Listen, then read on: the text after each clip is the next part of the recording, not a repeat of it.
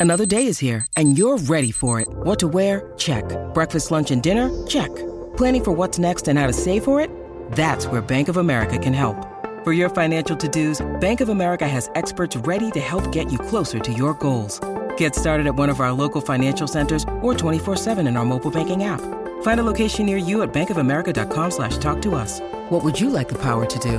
Mobile banking requires downloading the app and is only available for select devices. Message and data rates may apply. Bank of America and a member FDIC. When you need mealtime inspiration, it's worth shopping Kroger, where you'll find over 30,000 mouthwatering choices that excite your inner foodie. And no matter what tasty choice you make, you'll enjoy our everyday low prices, plus extra ways to save, like digital coupons worth over $600 each week. You can also save up to $1 off per gallon at the pump with fuel points. More savings and more inspiring flavors make shopping Kroger worth it every time. Kroger, fresh for everyone. Fuel restrictions apply.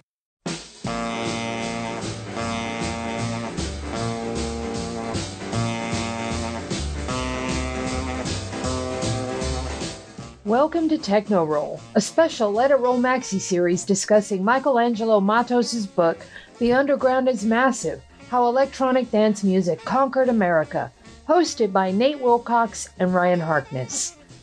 Let It Roll is the insanely ambitious musical history podcast. We've covered the early history of rock and roll, country music in the 20th century, the rise of hip hop, disco, and electronic dance music, and now heavy metal. Stay tuned for our histories of Broadway, opera, punk rock, jazz, blues, and gospel. Follow the Let It Roll podcast on Twitter at Let It Rollcast and check out our website at letitrollpodcast.com. Let It Roll is a Pantheon podcast, and you can listen to more great podcasts at www.pantheonpodcasts.com. Today, Nate and Ryan follow Matos to the West Coast to talk about the rise and fall of indie rave in Los Angeles in 1991 and 1992.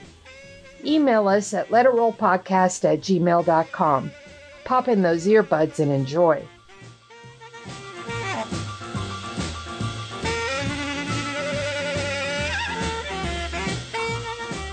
It's time to let it roll or should I say techno roll? That's right. I'm your host, Nate Wilcox, joined once again by Ryan Harkness to continue our discussion of Michelangelo Matos's The Underground is Massive How Electronic Dance Music Conquered America. Today we're on Chapter 7 Rave America, Los Angeles, California, December 31st, 1992. It's kind of a twin to the last chapter we did on the East Coast in the same year of our Lord, 1991. And uh, this is kind of the rise and fall of the indie scene in Los Angeles. Ryan, thoughts overall on the chapter? Yeah, I mean, we had a, a, a foray into the West Coast a couple chapters ago, chapters ago, and they they spent a lot of time in San Francisco, which was very utopian and, and fun. And now we're really focusing on Los Angeles, which uh, is fun and crazy, and then it gets intense, and then it falls apart. So it's a, it's a really fun uh, examination of how everything was so hype in 1989 or 1988 and then by 1992 it was already like getting too big exploding imploding and then falling apart.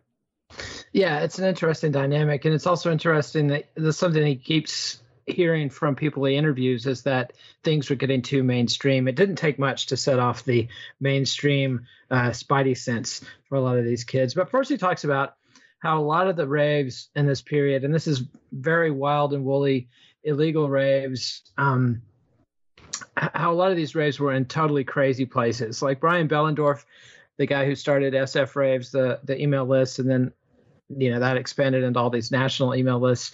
Uh, also, the inventor of Apache, the web server, he was at a hangar show at the Burbank Airport. They were literally dancing around the planes in the in the hangar there. There was also things like Grape Ape, which was at a water slide park. That was August 1991. They had a Gilligan's Island rave, August 31st, 91, at, at a Catalina Island casino. Uh, there was one uh, in a Hollywood storage unit with a basement full of nitrous oxide. I, I don't know how they left all the nitrous in the basement, but probably best that they did. Maybe they maybe they carted it in. That's also a possibility. entirely true. Although you know stuff's explosive and expensive, uh, it's usually carried around in whipped cream size cans, not the big oxygen tanks. So. Oh no, you you go into enough shows and you you start seeing the the big balloon tanks that are uh, the, the Dennis tanks. Yeah, the big boys. All right, and then uh, there was also a Native American reservations, one near the Compton Freeway uh, got some coverage because, of course, they're free from a lot of the state laws. And then deserts north of LA, the new moon gatherings in San Francisco are um, stretching out to, to South LA. And, and Matos's quote is LA teemed with competitive over the top promoters. And there's there's a whole slew of these guys, and they are characters. Yeah, and uh, you know, different cities have different capacities for for cool venues. Montreal was great because they had all these commercial and industrial sectors where no one lives. So after 7 p.m., they were just deserted, uh, and you know you could go in and offer a dance studio a thousand bucks for one night's use of their venue, and I can see how that would seem like a very good deal for the owner, or e- even even better deal for whoever whatever lowly employee happens to own a key to the place. And that's kind of what they they mentioned for that airport hangar party is they suspected that you know it obviously wasn't the person who actually had the ability the the legal right to let you in there because who would let ravers come in and dance around all of these you know multi-million dollar planes? So it's usually you know somebody who's uh, high enough on drugs or plur to think they can get away with renting it out to some promoters for a couple thousand bucks and uh, you know i feel like that doesn't happen as much anymore as it, as it used to just because you know everything is so much more legal now. Like people know that they'll end up in the system if they do something like that and that's scary enough to stop it. But you know at this time it was just like who cares? Let's do it. Yeah, there was a bit more freedom in the air back then, and and so he goes then and lists some of the promoters, some of these characters like Daddy Kev, uh, who's a DJ promoter, who's going to go on to produce like Flying Lotus and all kinds of stuff. He's a, a pretty well known guy uh, in the 21st century, but he works for Double Hit Mickey, which is one of the biggest LA crews. They're younger than previous promoters. Their scene tended to be 21 and under, as opposed to the previous scene in that LA chapter we talked about before. That tended to be a 21 and over crowd. This drew a lot of Orange County kids, and this is a consistent dynamic in LA pop music phenomenon when things tend to start in LA or Hollywood and then go out to Orange County. Classically, in the punk scene, you know, you had the X and the Germs and all that. In Hollywood in the late 70s, in no time at all, you've got uh, Black Flag and Bad Religion and the Adolescents and all that kind of stuff coming out of Orange County and other suburban counties. Uh, I think Black Flag was Huntington Beach, but anyway, same same general idea. The uh, double hit Mickey was named for a type of LSD uh, that had a picture of Mickey Mouse with a tab on his tongue, a little piece of paper acid, and they they were using logo bites, which is what Rick Klotz, who is a graphic designer at a company called Fresh Jive, and he was always stealing corporate symbols for flyers. Uh, also, something you can get in a lot of trouble for. Um, but at the time, it felt like it's still subversive, but I don't think copyright was quite as established at that point where it actually felt like it was like lawsuits that could come down on these kids. Obviously, now things have, have changed quite a bit uh, you know, you can't even have an Elvis themed wedding anymore in, in Las Vegas because, uh, you know, copyright is ruining everything. But back then, you know, the reappropriation of corporate culture and turning it into rave was subversive and fun. And uh, it let us take like a spin on corporate culture when corporate culture wasn't quite the monolithic evil entity that it was that it is now it was it was cool to like you know take uh, the coca-cola logo and change it into a, a rave flyer and you know, I, I, I think like maybe five out of the 30 parties I threw had some kind of like complete ripoff. We ripped off Star Wars and threw Rave Wars. You know, it was all half of it's lazy, but you know, the other half is like fun uh, remix culture. Indeed, and it was analog and it wasn't online. So you know, you're handing out flyers or T-shirts or whatever. That's not going to be instantly searchable by some you know corporate algorithm looking to um, extract a dime from you. Um, and so you had other characters like uh, Mr. Kool Aid who, uh, quote, could not mix records to save his life, say some of his friends and colleagues. He was known for his great email list.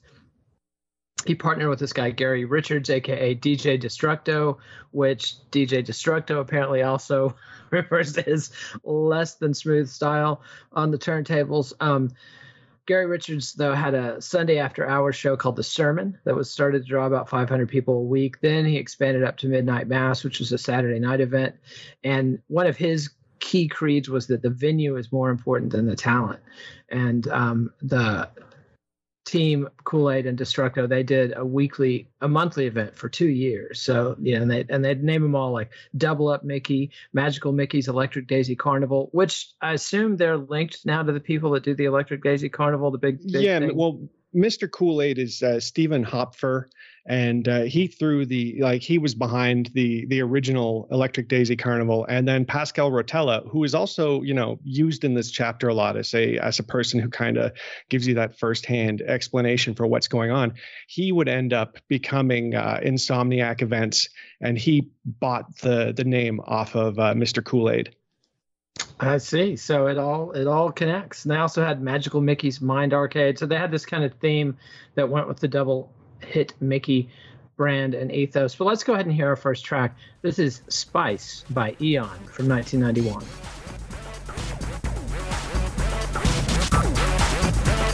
Spice must flow.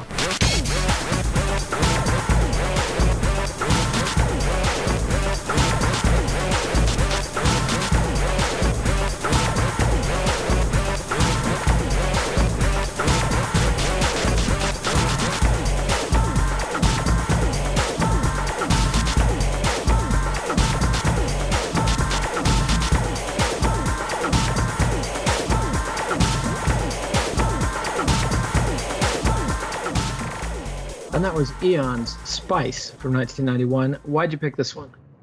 You know, later on in the chapter, they talk a lot about Mars FM and the music that was playing on Mars FM, and this this was one of the tracks that uh, they were talking about, and it gives you kind of an idea for for the place where where the techno was at the time, or like the hardcore uh, sound was, and the music that was kind of popular then. So I felt like it was a good kind of introduction to the to to where things were production wise and perfectly fitting. And I think to keep in mind, like we talked about both in the Brewster and Broughton book and in the Simon Reynolds Techno Roll series, is this is the same period when England is having its big, big rush of rave tunes on the pop charts, uh, possibly the all-time peak of electronic dance music. I mean, kind of before it just became ubiquitous in England. So there's there's tons of stuff going on, and it's mainly being driven by England and uh, Europe. And some of the other characters uh, that they've got promoting shows, one of them's David Michaels, aka the Mad Hatter. He was uh, involved in a party called LSD, cleverly, Love, Sex, and Dance, which is a major early party. He rented out his list as well. Um, and then went legal around this time, and so he added his his top hat. He came across a top hat on a trip to New York, and he started wearing tails with that, like top hat and tails, Fred Astaire style. And some of his shows were under the Pop Pop Patch, which was at Union Station in down, downtown LA. And again, that's the kind of thing that you could only do for a little while before rave got so stigmatized that some venue like Union Station wouldn't have anything to do with it he booked DJs Doc Martin, Frankie Bones, and Adam X for that. So um, I guess Doc Martin was based in LA by this point, originally from San Francisco. Frankie Bones coming out from the East Coast, staying with Adam X. Um, and somebody's memory of this event was it was darkness and music and people and cat in the hat hats and Mickey Mouse gloves. The cat in the hat hats were an unfortunate dork fashion trend around this time that was inescapable. Yeah, I mean, even even at the time, it's not something you know. Looking back, and we realize that it's a bit cringy. But uh, even at the time, I remember, you know, it was who was that idiot in the Cat in the Hat hat? I mean, it was. And to a certain degree, I wish I could let myself let go enough to wear a cat in the, the hat hat. You know, it's one of those things where it's like 50% like derision and 50% kind of envy that these people are, are willing to to just get so completely nutted wearing a cat in the hat hat. And frequently I always had a bit of yeah, exactly, exactly. They were yeah. full fully in, and they didn't really care about how ridiculous they looked. No, no, it was definitely all about the freedom. Uh, he also put on the Paw Paw Ranch show in June 1991.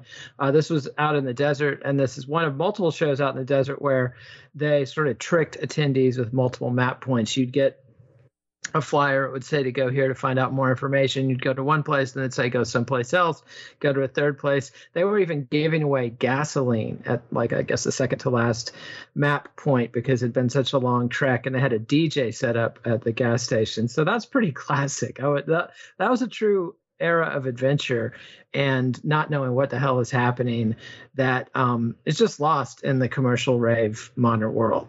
Yeah, I think we've touched on this in the past where uh, where it's just nowadays it's hard to throw a party outside of the downtown core because nobody'll nobody's willing to to make the effort. And back then people were, you know, not even too upset about having to drive 2 hours, especially if they're being given gas halfway there, you know? So Yep. I mean, you know, it was a clever workaround for an inability to get a good venue closer to downtown.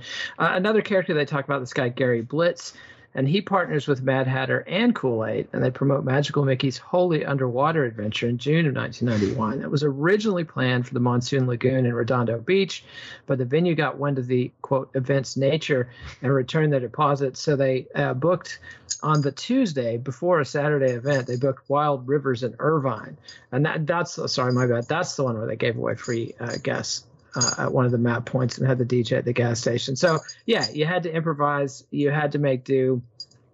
Think on and your these feet. these promoters would uh you know when they when you talk to a venue owner you obviously don't use the word rave. Usually you say it's a it's an all ages all night fundraiser with no alcohol and that sounds pretty good. And then you know hopefully they won't figure it's like out a church lock-in.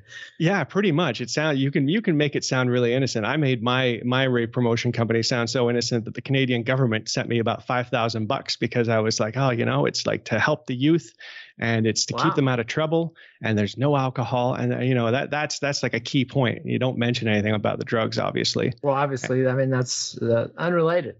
Yeah and this is also the era of co-promotion because so many of these promoters are just teenagers or young adults hustling you know no proper jobs. Uh, you had to bring together crews to put together the capital that you need for these larger events. And one crew might you know the way that you put it together is one crew might have the uk headliner hookups and then another is is a guy who works at a sound and light company who can get you a deal. And then there's the guy who knows the real estate agent who has the keys to a bunch of places. You know mr kool-aid was brought in all the time because he had his mailing list and he just had this natural ability to to be able to connect with the scene and and bring people so it wasn't unusual to see like three or four production company names throwing a single party And the numbers they're drawing, you know, like uh, the Wild Rivers event in Irvine, that drew 2,000 people.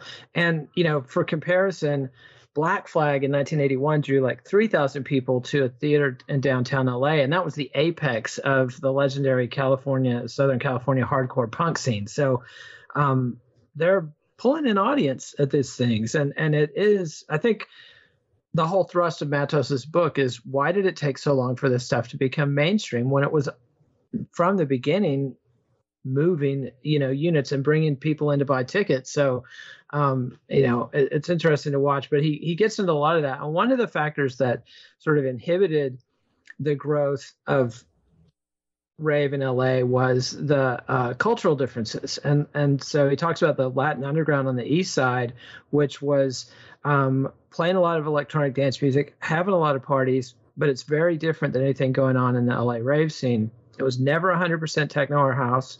Um, and there were some interesting subscenes. I, I would like to hear more of this stuff. I didn't see anything from the Latin Underground in the mixography, although correct me if I'm wrong.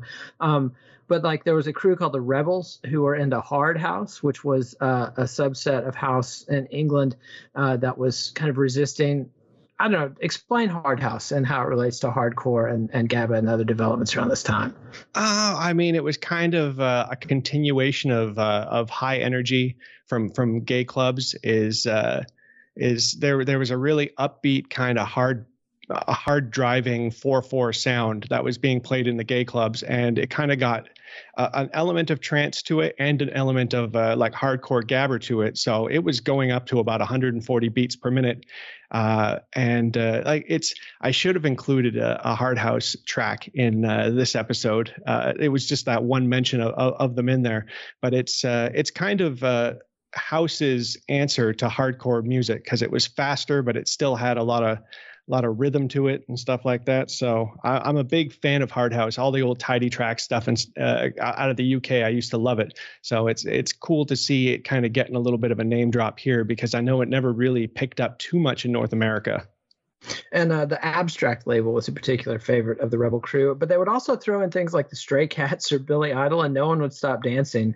Uh, you know, there's a quote, you know, you'd hear everything from Hard House to Gabber, and boom, you'd hear a reggae song. These people were not purists, but and it feels almost like that's that's the reason why maybe they weren't being taken as seriously by the hardcore ravers who said, you know, mainstream is coming in, it's ruining everything. I'm going to a rave and I'm hearing uh, I'm hearing pop music or I'm hearing reggae and stuff like that. These people aren't real ravers.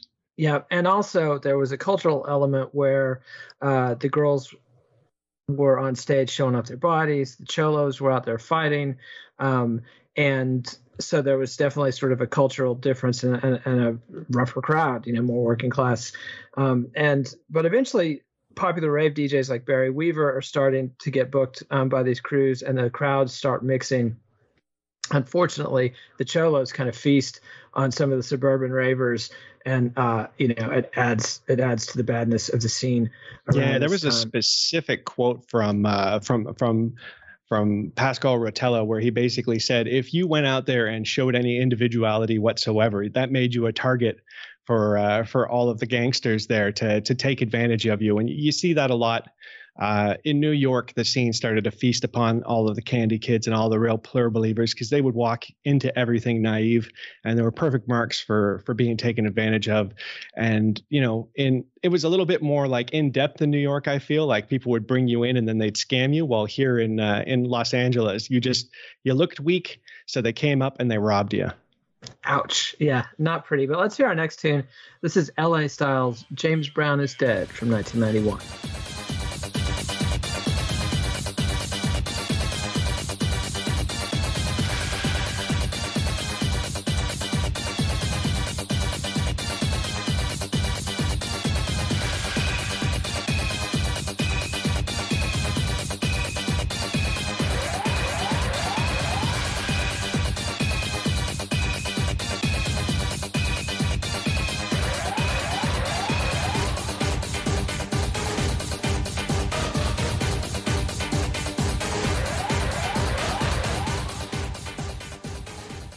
And that was the Belgian group LA Style, ironically named, uh, doing their tune James Brown is Dead. Tell us about that one. Yeah, I mean, the book uh, described it as a uh, a kind of a repudiation of breakbeats and rave music, saying, you know, get off the breakbeats. Four four is the future. Four to the floor. Let's uh, let's move forward with that and get a little bit more hardcore instead of straight hardcore gabber instead of hardcore breakbeat.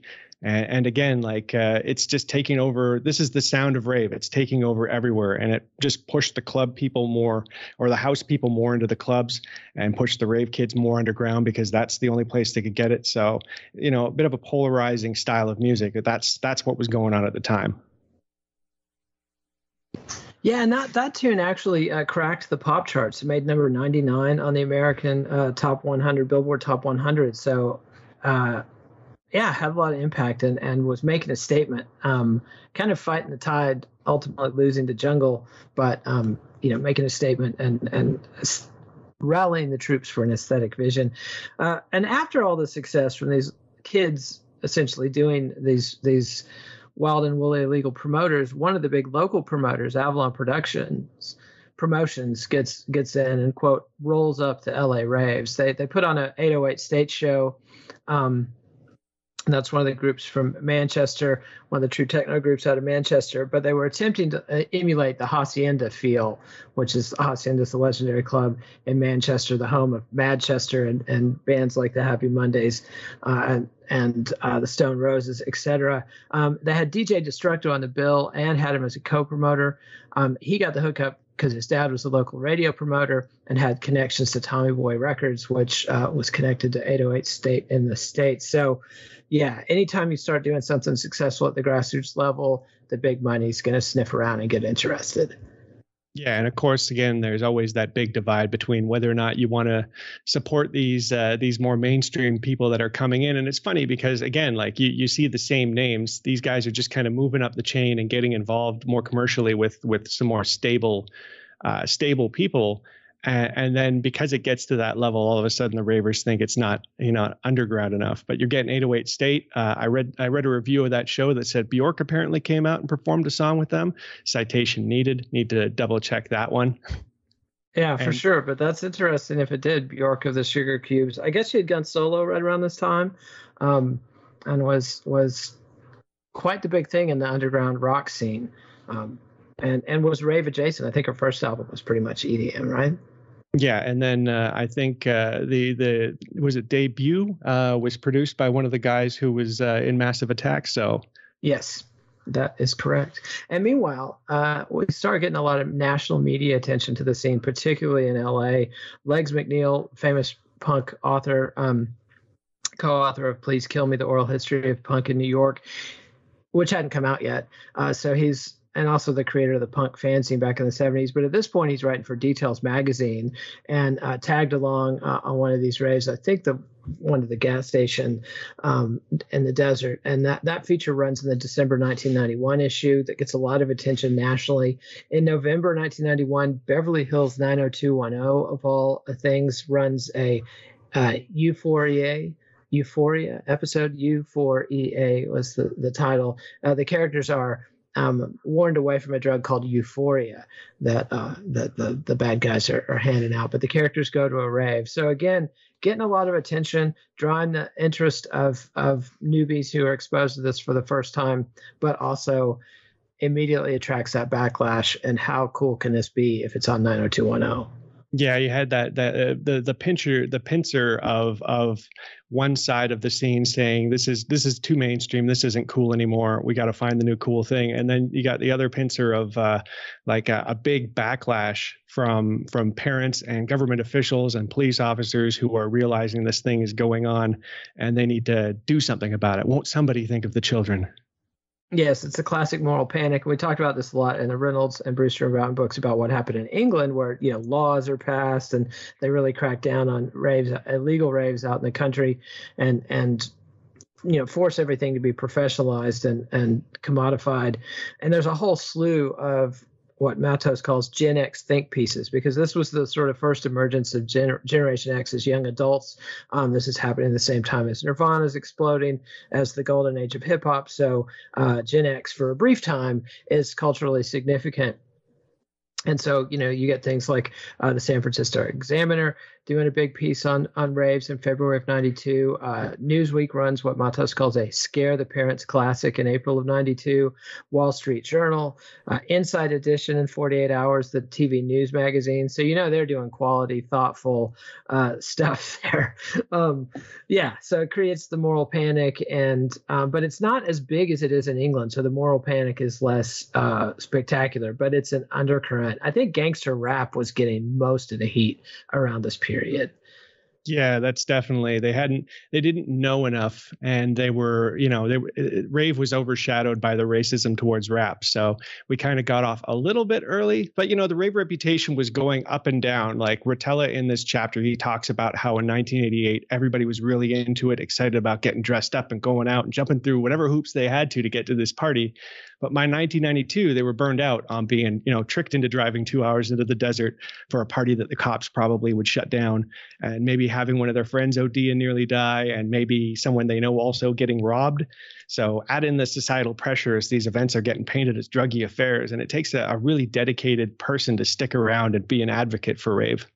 And this is something that Matos doesn't get into that Reynolds got into a lot is also the whole cycle, the serotonin cycle of these drugs. And if you do a lot of ecstasy, MDMA, over time, the effects change. They get, it's less euphoric and uh, you pay a big price in depression and exhaustion um, for consuming your serotonin and other endorphins um, with with the drug use. So yeah, it all it all feeds it all feeds into into this kind of burn and churn where the crowd has to turn over for the scene to keep growing. And I I the thing about the moral panic media coverage is it does have the perverse effect of you know frightening parents and attracting kids. So it did have a long-term impact of bringing a lot of people raising awareness. So a lot of kids out in the sticks all over the country uh, got to hear about this stuff. But then he says the actual coverage of the music on the scene was quote far thinner on the ground. You had a couple of import magazines like mix mag and dj mag uh, coming from England. Matos is kind of dismissive of them. He says they mostly covered Clubhouse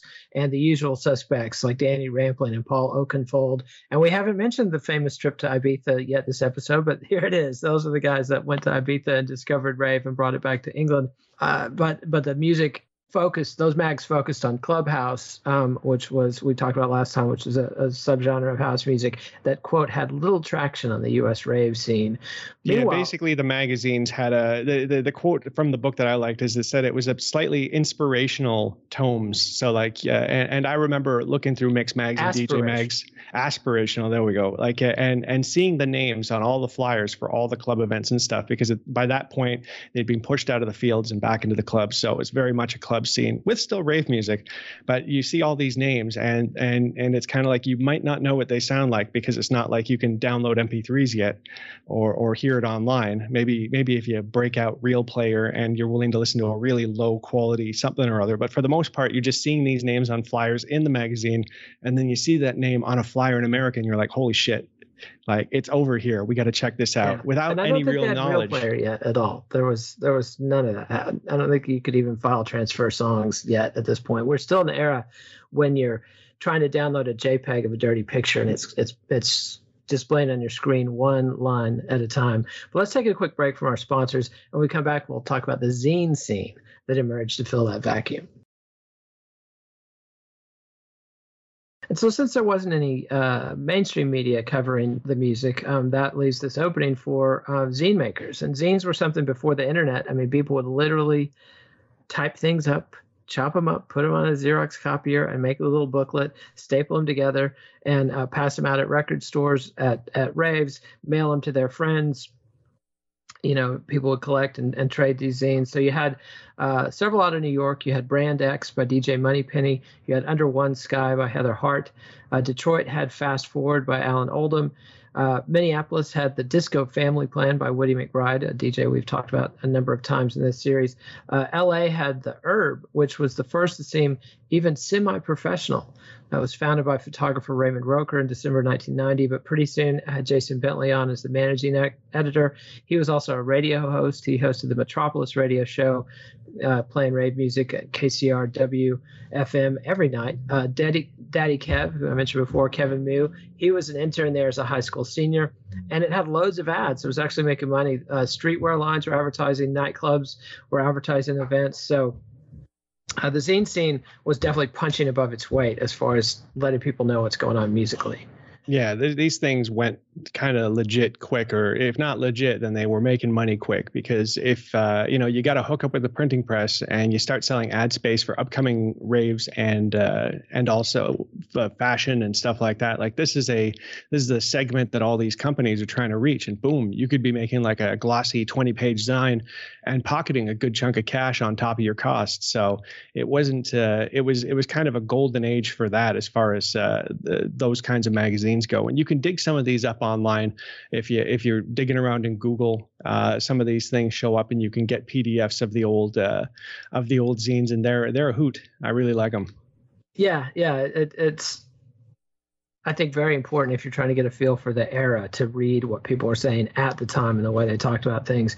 But this was also a period of time when this music is starting to get on the radio. It has this brief uh, Radio Beachhead in LA. Um, you have uh, Richard Humpty Vission had his Power Tools weekly program on Power 106 in LA, but then a guy named Ken Roberts, who uh, had formerly owned KROQ, which is this legendary alternative radio station in LA, uh, Rodney on the Rock, et cetera. I mean, this is where, you know, so many bands were broken in the US, like New Order, Billy Idol, REM, U2, et cetera, et cetera, Black Flag, uh, X, Violent Femmes. So many bands got played on KROQ.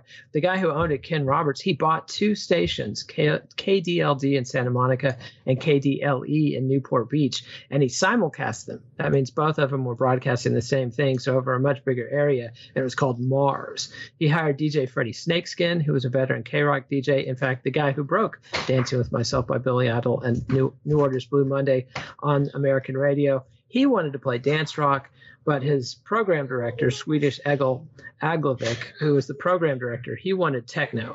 And they settled on a mix heavy on the Man- Manchester bands. Again, Happy Monday, Stone Roses, and Spiral Carpets, that kind of stuff. The dancey side of Siouxsie and the Banshees, and uh, you know, New Order, Human League, that kind of stuff. Plus the uh, Native Tongues school of hip hop, so things like De La Soul, Del the Funky, Homosapien, and a tiny little bit of Madonna. So pretty groundbreaking mix for the time.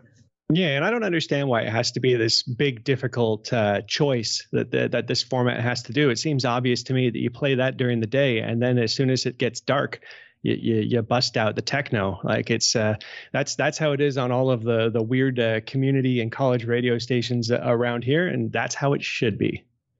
Yep, and um, but it only lasted a little while. It got shut down by August on August nineteenth, nineteen ninety two. They had the you know the dreaded meeting whenever the security, uh, whenever the st- station calls a, a, all hands meeting and there's heavy security there. Uh, that's a good clue. There's going to be a programming change. But meanwhile, they're playing tracks like Spice uh, by Eon, like you said, Moby's Go.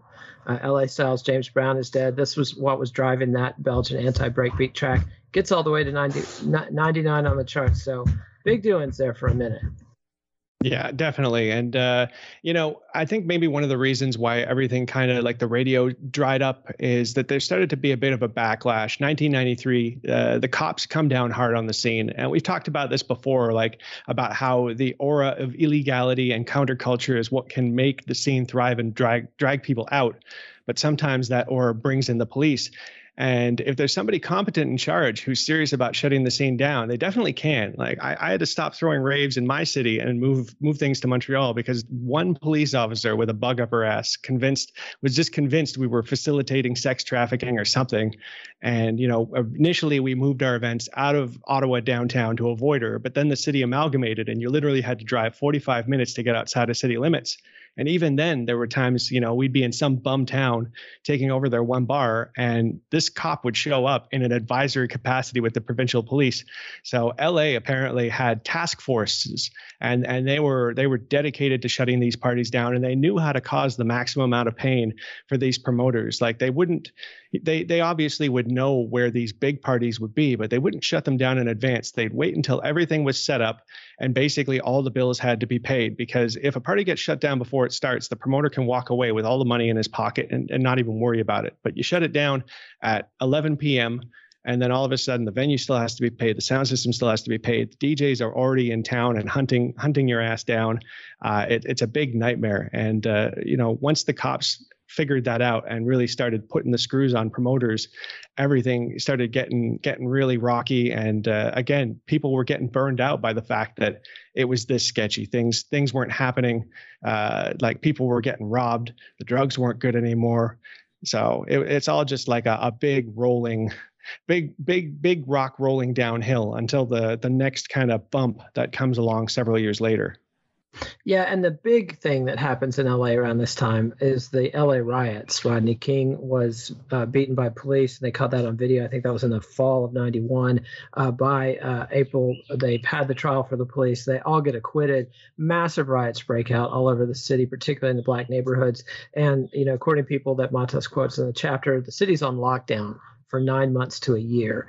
And the police then set up the anti rave task force. And if you know who Daryl Gates was, the, cops cop. I mean, this guy was just putting on um, a test case for American fascism. Uh, the, this incredibly hostile occupying force, police force, armed to the teeth, looking to oppress black people and Hispanics and punk rockers and, and homosexuals, anybody that was different or vulnerable or outside the mainstream, they would just come down on them and a ton of bricks, ready to have the riot squad uh, out you know, at the drop of the hat. And that drives more and more of these parties out to the suburbs, onto Indian reservations. Meanwhile, the promoters are at war with each other. Um, and and there's, you know, he says by 1993 it was a wrap. There was nothing going on.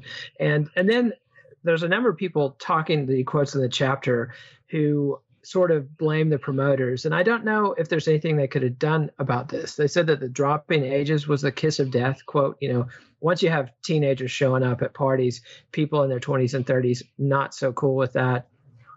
Also teenagers tend to be have poor judgment and make a lot of bad decisions and and act like idiots. And you know and so you know somebody's quoted as saying you have to have some quality control quality or crowd control or you lose everything. And the scene uh, yeah. quote getting rinsed out. That that sounds like somebody who had their fun when they were 18 and now that they're 25 they don't want the 18 year olds around or anything like that uh, I remember when I got into rave, rave as a, a definition, it, it, it, had to be somewhere weird. It couldn't be in a bar or club. It had to be all night and it had to be all ages. And if it wasn't, it wasn't really a rave.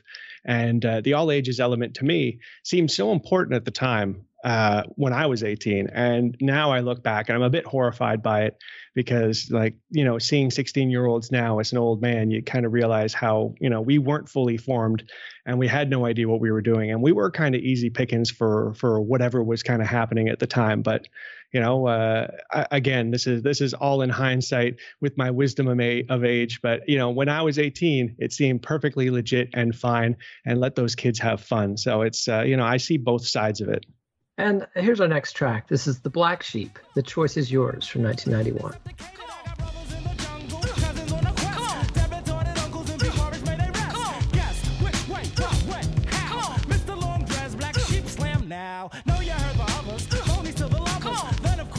choice is yours. You can get with this, or you can get with that.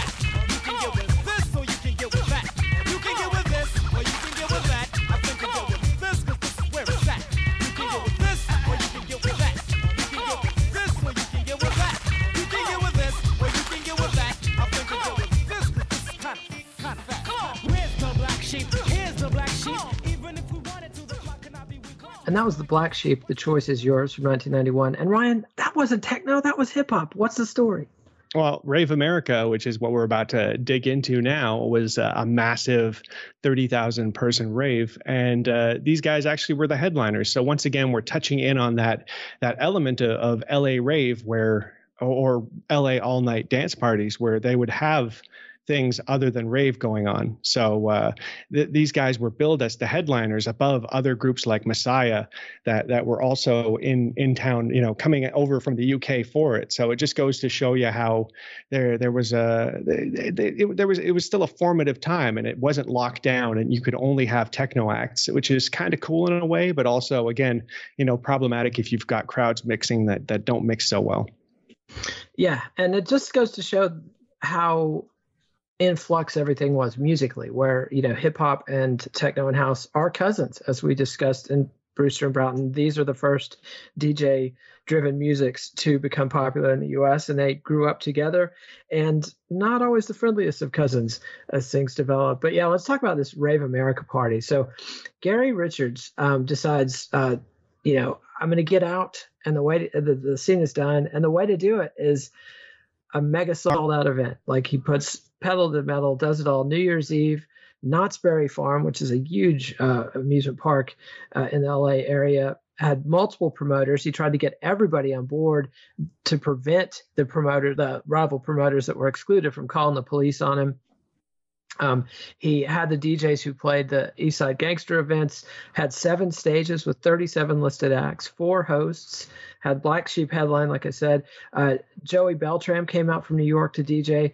Keoki, uh, the DJ from the Limelight Club in Manhattan, came out. Uh, the Belgian act Messiah came out, um, which their track Temple of Dreams had been a big hit on Mars FM. Sold out in advance, 18,000 tickets sold but another 20,000 kids tried to sneak in.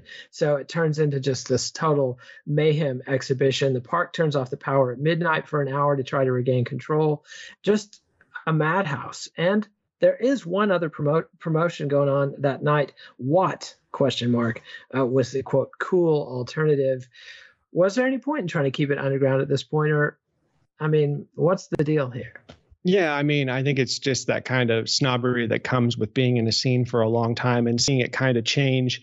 And all of a sudden, you're no longer in, you're kind of out.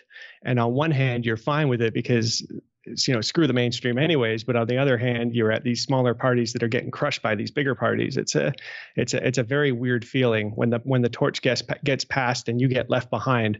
So you know uh, i think any of the hand wringing about what was going on at this rave america party obviously it was a massive event. And uh, i guess you'd have to go back and ask the people whether or not they felt like it was worth it when the party semi got shut down at midnight but uh, it sounds pretty pretty legit rave to me. I mean, the, the only rave at an amusement park I ever went to, there was so much vomit, and that was just a sign of the great time everybody was having. Isn't that the way? Isn't that the way? And yeah, he talks about uh, he gets a lot of quotes from this guy Pasquale Rotella you mentioned, who had an interesting bio. He came out of the East Side Latin Pride crew goes to his first rave at age 15 in 1989. Then in 92, he spends a month in London where he goes to the Rage Club and hears Fabio and Grooverider. Here's hardcore, the hardcore sound that's emerging pre jungle. But by the time he gets back, rave is no longer cool. And he talks, you know, the promoters are calling cops on each other. Uh, the Magical Mickey's Haunted Mansion on October 26, 1991 was shut down by the cops, like you mentioned. So, yeah, it's like uh, Rotella is kind of Matos's vehicle for telling the whole story of Rave in LA in one character. And it's interesting how this dynamic of, boy, this is cool, ugh, I'm burned out on this crap, uh, happens seemingly over and over again. Yeah, and it's interesting how they don't mention the fact that Rotella is is the head of Insomniac now and kind of uh, one of, one of the biggest promoters of rave in, in North America. So it's it seems like at this point in time he's talking about how how it's ruinous how it's gone mainstream. And uh, you know I don't want to discount what he's saying because the truth of the matter is like I, you can see it in in any scene. Sometimes sometimes things are kind of blowing up in a good way, and sometimes they're blowing up in a way where you're like, okay, this isn't good uh, obviously uh, the chapter was talking about a lot of kids being taken advantage of beaten up robbed uh, gunshots going off and stuff like that. Things you know seeming to get out of control and dangerous. And there's like a point in several scenes like when i was in chicago i kind of came in at the tail end of of my friends kind of scene and they told me about how it used to be one thing and then it was another. So you kind of see this explosion of interest but all of a sudden the community goes out the window and that's where you know you suddenly have you know people being dumped out of cars and fields and left to die of exposure because they happened to overdose with people who couldn't handle it and stuff like that. And and that no brings good. in the cops and that brings in negative attention and all of a sudden you have the scene get cracked down upon. So i can totally see where he's coming from. It might it's not not just a snobbery thing. There is really a wrong way for things to get successful. Yeah, that, yeah. That seems to be maybe what happened. It, it seems like it, but there's a, a as Matos is wont to do, he he threads in some foreshadowing for the next chapter. One of the attendees at uh, the Rave America show was Rick Rubin of Def uh, Def Jam and then Def America and then American Records, who's you know already this legendary hip hop producer, produced LL Cool J, Run DMC, the Beastie Boys, um, executive produced Public Enemy, signed Public Enemy, uh, and then goes on to the, have this heavy metal period with Danzig and Slayer. Uh, go, gets back into hip hop with the Geto Boys. Um, produces the Red Hot Chili Peppers. So this guy is as big and mainstream, but cutting edge at the same time as anybody in American music. And he's there, and he ends up hiring Gary Richards to do techno A and R for a record label he's planning. And it's you know, it's I mean Rick Rubin, you can't question the guy's instincts or his timing. And we'll talk more about why um he didn't his label didn't make it. But let's hear our next song, next chapter. But let's hear our next song before we wrap. This is Messiah's Temple of Dreams.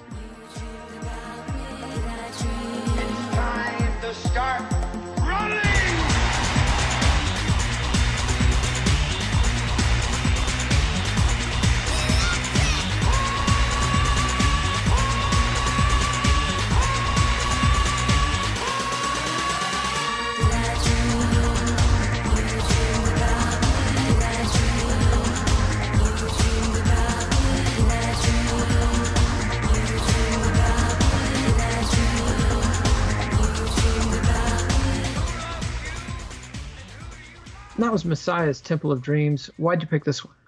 You know, it has a special place in my heart because around 1 a.m. in the morning, the the Canadian music video channel, uh, Much Music, used to have their their one show dedicated to electronic music, and I saw the music video for for this song uh, at the time, as I was like 12 years old, and it blew my mind, and it really kind of kind of stuck in my head. So when I started hearing this kind of music online on the internet, I'm like, oh God, I found it again. This is amazing. But it also shows up in the chapter. Messiah was another group that was there at that Rave America party party and they actually had Rick Rubin kind of saying these guys these guys might have something they might be worth signing yeah and and you can hear what I think he was picking up on, which was this is essentially hard rock, or it punches a lot of the same buttons as hard rock. It's got that big uh, mid-range sound and and a heavy vibe, and you can see where somebody like Rick Rubin, who's you know with somebody like that who produced everything from Johnny Cash to LL Cool J, you're like, what is the consistent thread here? Is this guy just schizophrenic or what? But it's intensity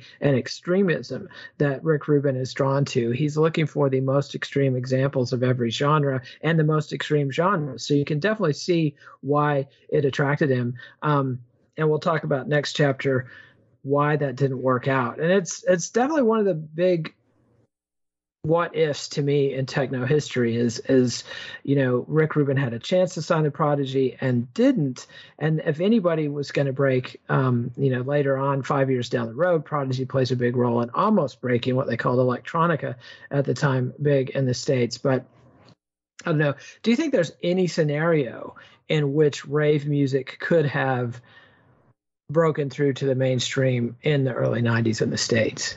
It, it, it's hard to say because we see all these opportunities that it did had where it just didn't catch on or pan out. I, I really do think that societally it was murdered several times in America. You kind of see uh, a similar story, and whether or not it was murdered by the ravers who were doing too many drugs and just uh, and just kind of burned themselves out, or, or, you know, or the scenes got too sketchy and and drove away a, lot of people, or if it was murdered by the cops and the politicians who really like, you know, anytime a scene started to get going, they would step in and ruin it.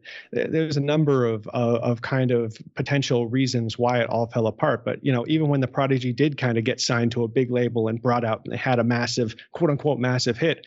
As far as the music labels were concerned that was just middling success. This is you know something that uh, you know r&b and hip hop like there's like hundreds and hundreds of these guys pumping out albums that are going like platinum and doing these kinds of numbers that the prodigy did as this one standout act that's supposed to you know get electronica rolling in north america yeah, another thing is America's a big country. I mean, and, and you can kind of tell from the way this book is structured so far, we spent a lot of time on both coasts and a little time in the upper Midwest.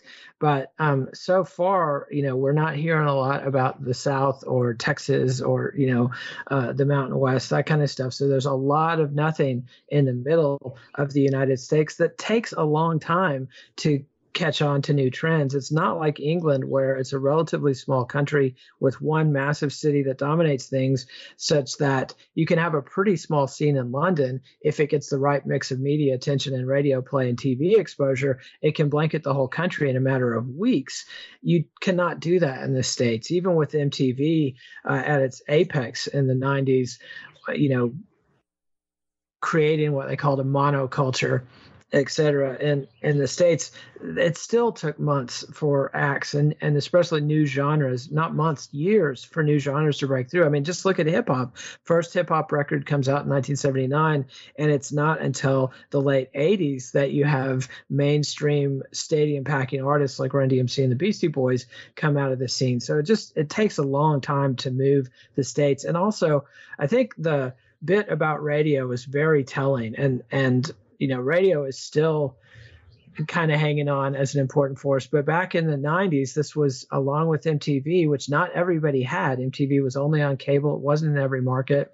Not everybody had cable radio was the way most people heard music for the first time. And you've got one station in LA that has a few month run with heavy techno in their in their set list. So that's not happening in say Amarillo, Texas, or Nashville, Tennessee. That's just happening in LA.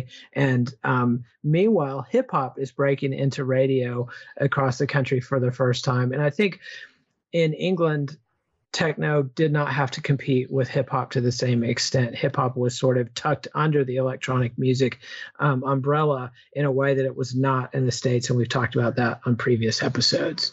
Yeah, and you had that underground radio scene where you had a bunch of people pushing out the music that they liked. So it wasn't a monoculture like it is in, in in America to a degree where there's a choice, there's a format, and they stick to it. And if if that's not what you're into, then you're out of luck. So there was uh, there was always more more getting pushed and uh, there was more room for these smaller genres to kind of sit there and, let people come to them. While while in America, if you weren't moving units, you weren't worth anything. If you weren't worth anything to them, you weren't getting on the radio. And if you aren't getting on the radio, you're not being heard by, you know, everybody outside the downtown cores. And I just don't think that rave music can it, is is great to listen to. Uh, don't get me wrong, but I think there's something ultimately unsatisfying uh, if if you're not able to get out there and experience it on a big sound system. So maybe that kind of plays another part into it as well for everybody who's not in a in a city that happens to have a place where you can hear this stuff.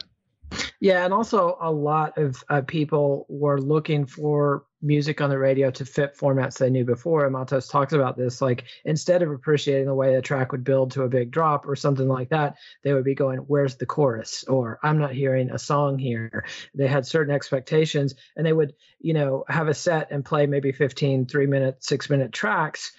And listeners would come back. Uh, was that just one long song? Like, did not get the whole ethos. And and even though disco had been briefly massively popular in America in the late 70s and early 80s, the DJ ethos had not really permeated the whole country. And you also had college radio, which was kind of the alternative, you know, the, the left of the dial, low power signals, public radio, and college radio that pushed a lot of new music. But even there, hip hop was a big factor on college radio, and much bigger was um, grunge and alternative metal and what would become indie, what we would now think of as indie. So it was it was very hard for for techno to get a look in and break in. Any final thoughts in this chapter? Are we about to wrap? I just think it was a lot of fun. It's like the chaos that was that was kind of captured of like the all the competing all the competing promotions, you know, either fighting against each other or working together. And at the end of that big party with forty thousand people at Rave America, the promoter walking away with not a dime to his name, that resonates with me because it feels like it feels like things that I did on a smaller scale. Yeah, and that and that kind of tells you when you know promoter puts on the biggest show of the genre maybe ever in the nation up to that point and walks away with nothing. That's not going to um you know that you don't build on that.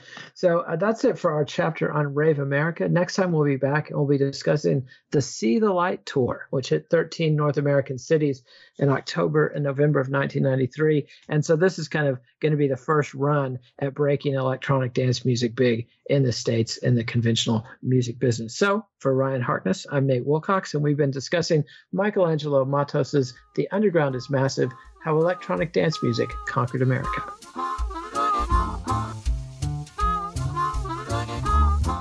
Keeping your feet warm, dry, and comfortable is top priority with people from all walks of life. Boltfoot.com features 100% American made socks with a wide array of styles so even the most discerning sock connoisseur can find their perfect pair. Nate wears Boltfoot socks on his tiny little feet when recording because they keep his toesies cozy. The best part is, that 5% of all proceeds are donated to charities for veterans. Boldfoot.com. Grown here, sewn here.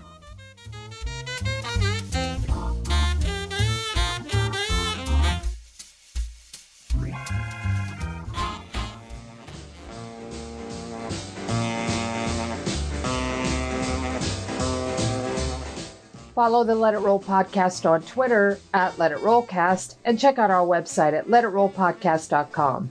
Next week, Ryan and Nate join Matos on the 1993 See the Light tour featuring Moby, Orbital, and Aphex Twin. Let It Roll is a Pantheon podcast, and you can listen to more great podcasts at www.pantheonpodcasts.com.